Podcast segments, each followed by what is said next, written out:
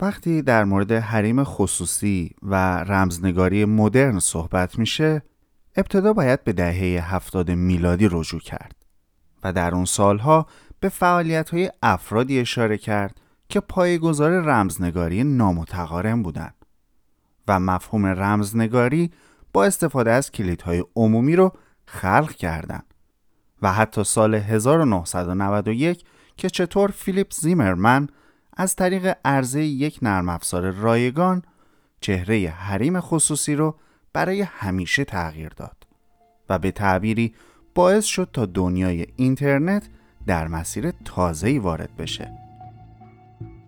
اما تاریخ معاصر رمزنگاری مملو از کشمکش های سیاسی و امنیتی دولت هاست که در مقابل اون تلاش های بیوقفه انسان هایی رو میشه دید که برای امنیت و حریم خصوصی آدم ها از خودگذشتگی کردند و به واقع جنگیدن.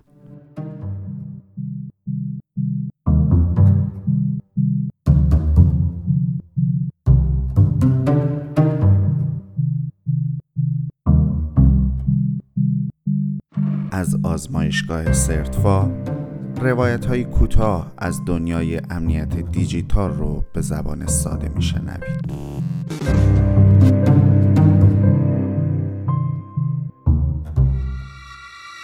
همونطور که می‌دونید استفاده از کد برای به رمز درآوردن اطلاعات جهت نگهداری یا تبادل در ارتباطات رو رمزنگاری میگن. روشی که استفاده از اون قدمتی تقریبا چند هزار ساله داره و تا همین صد سال پیش تنها با کاغذ و قلم انجام می شده. اما به صورت کلی در اوایل قرن بیستم با اختراع ماشین های پیچیده مکانیکی و الکترومکانیکی رمزنگاری وارد عرصه جدیدتری شده که به صورت مشخص میشه استفاده از اونها رو در ارسال و دریافت پیام های محرمانه در طول سالهای جنگ های جهانی اول و دوم دید.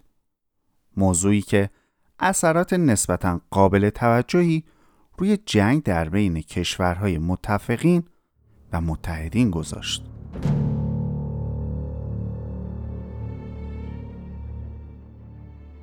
برای مثال در مورد استفاده از رمزنگاری در طول جنگ های جهانی میشه به تلگراف معروفی اشاره کرد که به صورت رمزنگاری شده در تاریخ 16 ژانویه 1917 از سوی وزیر امور خارجه آلمان به سفیر این کشور در مکزیک فرستاده شده بود. در اون تلگراف به سفیر آلمان در مکزیک دستور داده شده بود که از دولت مکزیک بخواد به نفع آلمان وارد جنگ بشه و ایالتهای نیو مکسیکو، تگزاس و آریزونا در آمریکا رو تصرف کنه. اما این تلگراف در همون زمان توسط سرویس های اطلاعاتی بریتانیا رهگیری و رمزگشایی شد که پس از انتشار جزیاتش طوفانی از خشم و مجادله در بین دوستداران آلمان در آمریکا و محافظه کاران ایجاد شد.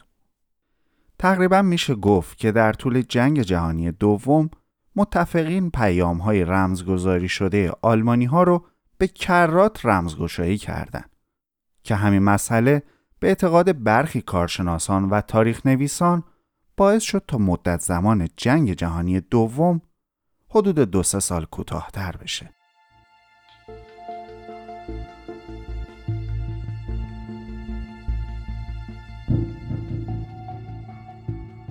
و اما پس از جنگ های جهانی اول و دوم رمزنگاری مدرن که بیشتر از همیشه مورد توجه دولت ها قرار گرفته بود به شکل انحصاری از اون در حوزه های خاص استفاده شد و سختگیری های زیادی در موردش به وجود اومد. به طوری که ابزارهای رمزنگاری از نگاه برخی دولت ها در رسته تجهیزات نظامی قرار گرفت. و در اختیار عموم قرار دادن اون یا فروشش جور محسوب شد. محدودیت های دسترسی به روش های رمزنگاری مدرن تا دهه هفتاد میلادی ادامه داشت و در نهایت با انتشار عمومی الگوریتم استاندارد رمزنگاری داده فضای حاکم اندکی تغییر کرد. بعد از اون با تلاش افرادی مانند مارتین هلمن و رافل مرکل رمزنگاری نامتقارن معرفی شد که میشه از اون به عنوان انقلابی در حوزه رمزنگاری به صورت عمومی یاد کرد.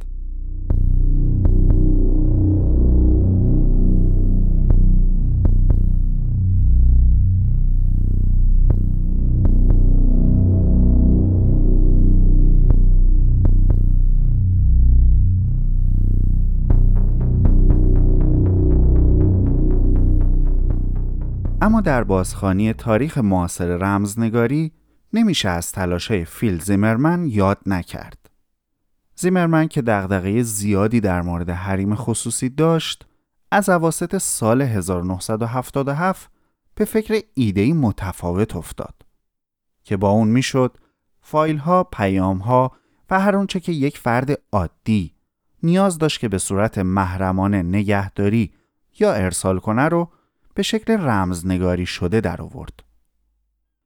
به همین دلیل مدتها به صورت بیوقفه تلاش کرد تا ایدش رو به شکل یک پروژه واقعی و کاربردی با نام PGP به معنی حریم خصوصی بسیار خوب در دسترس همگان قرار بده.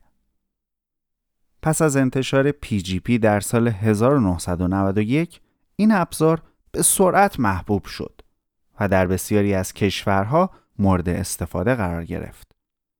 اما به شکل ناباورانه ای همین اتفاق باعث شد تا زیمرمن به مدت سه سال درگیر یک پرونده قضایی پیچیده با دولت آمریکا بشه. مقامات قضایی فیل زیمرمن رو به زیر پا گذاشتن قانون کنترل صادرات اسلحه متهم کرده بودند. چرا که در اون سالها ابزارهای رمزنگاری مثل نرم افزار PGP کماکان در رسته تجهیزات نظامی قرار می گرفتن و فروش و صادر کردنشون جرم محسوب می شد. در نهایت پس از کشمکش های فراوان زیمرمن در اقدامی هوشمندانه با همکاری انتشارات دانشگاه مؤسسه فناوری ماساچوست سورس کد PGP رو در قالب یک کتاب در سطح جهانی منتشر کرد و با پافشاری بر متمم اول قانون اساسی آمریکا و قانون آزادی بیان که در اون نشر و صادرات هر گونه کتابی فاقد محدودیت و جرم قلمداد شده جرم انگاری علیه نرم افزار پی رو زیر سوال برد. به طور خلاصه افراد زیادی مانند فیل زیمرمن ها برای بهبود روش های رمزنگاری تلاش کردند که سمره های کارهای اونها رو ما به راحتی می‌بینیم و این روزها می‌تونیم ازشون استفاده کنیم. رمزنگاری یکی از مهمترین ارکان حفاظت از حریم خصوصی افراد محسوب میشه که در آینده بیشتر به این موضوع خواهیم پرداخت.